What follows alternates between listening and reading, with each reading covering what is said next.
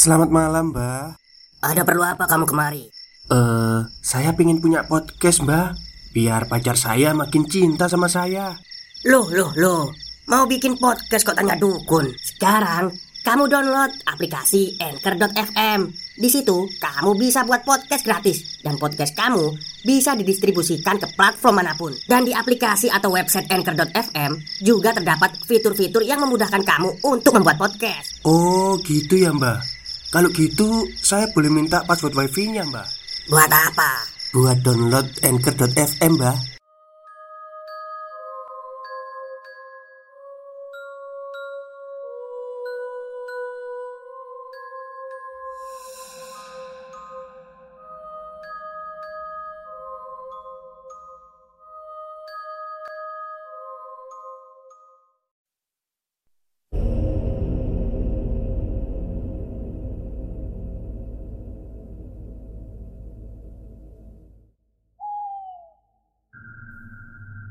Assalamualaikum warahmatullahi wabarakatuh. Halo semuanya, jumpa lagi dengan saya Chow Sing Sing Kurator dari Podcast Horror Night Story. Halo apa kabar semuanya? Semoga kalian semua baik-baik saja ya. Dan seperti biasanya Pada siang hari ini saya kembali dan akan menghadirkan sebuah kisah mistis untuk kalian semua Kisah mistis kali ini datang saya datangkan dari Twitter Cinta Kirana yang menceritakan tentang petualangan tiga anak kecil yang apa ya mereka itu tidak sopan di suatu tempat dan akhirnya mereka diganggu oleh sosok itu. Baik, seperti apa kisahnya? Mari kita simak. Cerita yang baru-baru ini terjadi saya dapat dari teman saya yang berasal dari daerah Kabupaten Bandung. Demi kenyamanan semua pihak, detail tempat dan toko saya samarkan di sini. Dan dalam cerita ini saya menambahkan beberapa improvisasi agar pembaca dapat memahami alurnya. Padatnya penduduk kota Bandung saat ini membuat beberapa developer memutuskan untuk membangun properti di Kabupaten Bandung dengan harga yang terjangkau. Kawasan Bukit Asri adalah salah satu bukit yang mengalami pembukaan lahan untuk dijadikan tempat tinggal. Bukit Asri dahulu hanya merupakan bukit yang dipenuhi oleh semak-semak dan pohon akasia yang banyak menjulang. Tapi kini sudah berubah menjadi bukit gersang dan tandus yang siap dibangun menjadi perumahan. Akses menuju Bukit Asri sangat menanjak dan jalannya masih berupa tanah merah dan berbatu dengan pemandangan di sisi kanan kirinya dipenuhi oleh semak-semak. Meskipun begitu, banyak warga sekitar yang datang dan rela menanjak medan yang ekstrim itu hanya untuk sekedar gerak jalan atau menikmati pemandangan dari atas bukit, termasuk tiga sekawan ini. Sebut saja Rio, Andi, dan Maul. Hari Minggu pagi itu, mereka bertiga berencana untuk main ke lahan Bukit Asri. Mereka adalah siswa kelas 5 SD yang bersekolah di kaki Bukit Asri ini kali kesekian mereka pergi ke sana dan berjalan kaki. Namun, hari ini Rio memberitahu pada dua orang temannya itu bahwa ya, dia mengetahui jalan pintas menuju Bukit Asri.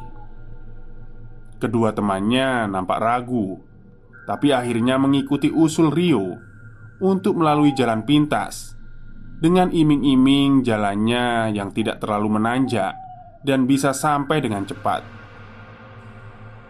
Mereka bertiga menyusuri jalan setapak kecil dengan sawah di sisi kiri dan semak-semak di sisi kanan jalan. Sepanjang perjalanan, tidak ada seorang pun yang melalui jalan itu. Jalanan tampak sepi sampai Maul menangkap sesuatu di kornea matanya. Dia kemudian menghentikan langkahnya dan meminta kedua temannya untuk berhenti. dia memastikan apa yang dia lihat. Kini, mereka bertiga mengamati suatu objek di pinggiran jalan berjarak 20 meter dari tempat mereka berdiri. Terlihat sosok wanita mengenakan gaun putih sedang berjongkok. Tangannya memeluk kedua lutut dengan kepala yang tertunduk dan rambut putihnya yang terurai panjang menutupi wajahnya. Wanita itu menangis terseduh-seduh. Rio, Andi, dan Maul berpikir tidak mungkin ada wanita yang menangis seorang diri dengan gaun putih di pinggir jalan. Sadar dengan apa yang mereka lihat itu bukanlah manusia. Rio mulai mengajak kedua temannya untuk melempari wanita itu dengan batu agar pergi dari jalan yang akan mereka lalui. Mereka pun mulai mengambil batu kerikil yang diambil dari bawah kakinya, lalu melemparkannya pada si wanita itu sambil berkata, "Pergi, pergi dari sini."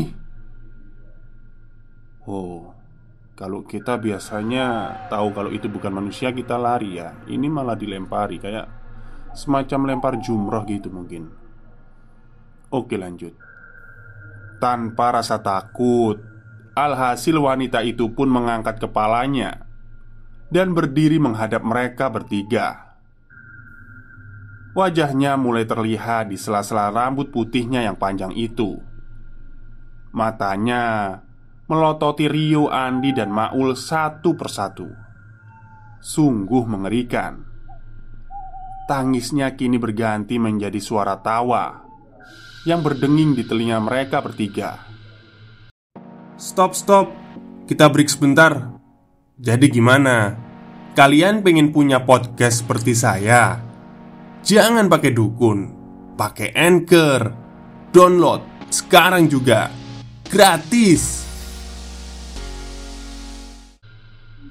Tanpa pikir panjang, mereka bertiga balik badan dan berlari sekencang-kencangnya tanpa sedikit pun menoleh ke belakang. Setelah keluar dari jalan pintas, mereka bertemu dengan seekor bapak, se seorang bapak yang tengah berjalan sendirian. Mereka menceritakan apa yang baru saja mereka alami. Tapi bapak itu tidak percaya dan hanya berpikir itu hanya candaan anak kecil saja. Ketiga anak itu pun berlari kembali ke arah desa dan bertemu dengan warga desa. Dengan nafas yang tersengal-sengal, mereka menceritakan kejadian kuntilanak berambut putih itu. Warga desa tersebut percaya dan menyebutkan bahwa memang benar di sana adalah tempat kuntilanak berambut putih, dan mereka menasehati kepada tiga anak itu untuk tidak mengganggu penunggu di sana. Ketiga anak itu pun pulang ke rumah masing-masing dengan jantung yang masih memompa dan perasaan was-was yang menyelimuti. Dini hari, sekitar pukul tiga, Rio yang sedang tertidur pulas di sebelah kakaknya Tiba-tiba terbangun karena tiupan seseorang di telinga kirinya Dan memanggil-manggil namanya. Rio Rio Bangun Rio Dan saat Rio membuka matanya Matanya bertatapan dengan mata yang terbelalak lebar dan mengerikan berada tepat di depan wajahnya. Badan Rio seketika kaku dan tidak bisa digerakkan. Mulutnya terbuka namun tidak bisa berteriak atau berkata sepatah kata pun. Ia sangat ketakutan. Tapi ia tidak bisa mengalihkan pandangannya yang seolah terkunci itu. Suhu tubuh Rio menjadi dingin dan panas secara bergantian dengan peluh yang keluar deras dari kulitnya. Jantungnya seolah terpaksa berdegup dengan sangat kencang sampai terasa sakit di dada. Ia benar-benar merasakan apa yang dinamakan rasa takut Kejadian ini berlangsung lama Rio hanya berteriak-teriak dalam hatinya meminta maaf berulang kali pada wanita itu.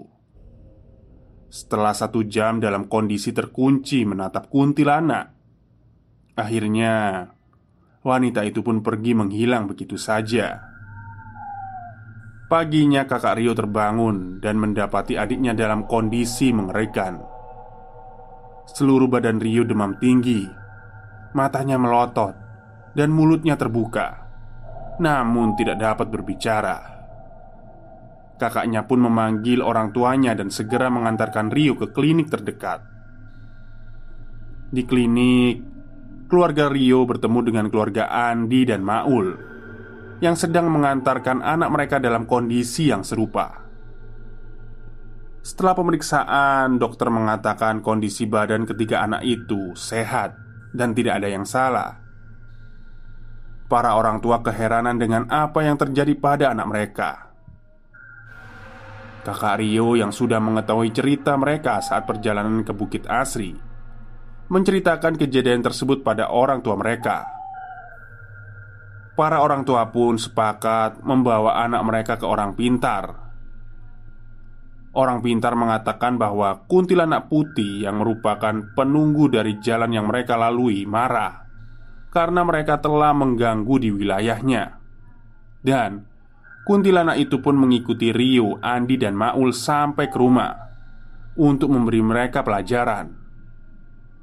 Setelah orang pintar tersebut melakukan ritual dan merapalkan beberapa mantra, akhirnya anak-anak tersebut berangsur pulih dan dapat berbicara kembali seperti sedia kala. Salah satu hikmah yang didapat dalam cerita kali ini adalah jangan mengganggu sesama makhluk ciptaan Tuhan. Mereka bisa ada di mana saja. Hargailah eksistensi satu sama lain dengan tidak saling mengganggu. Kuntilanak berambut putih tamat. Oke, itulah cerita singkat dari Mbak Cinta Kirana di tweet Twitternya ya Tentang kuntilanak berambut putih. Jadi kan saya sudah bilang tadi Ketika sudah tahu itu bukan manusia itu ya Mbok jangan diganggu gitu loh. Ya lewat-lewat aja lah. Kalau nggak berani ya balik arah gitu kan. Kalau diganggu kan mereka malah nantang. Kalau saya ya ketemu kayak gitu ya Mungkin lewat aja mungkin ya. Nggak usah dihiraukan lah. Oke mungkin itu saja cerita pada siang hari ini.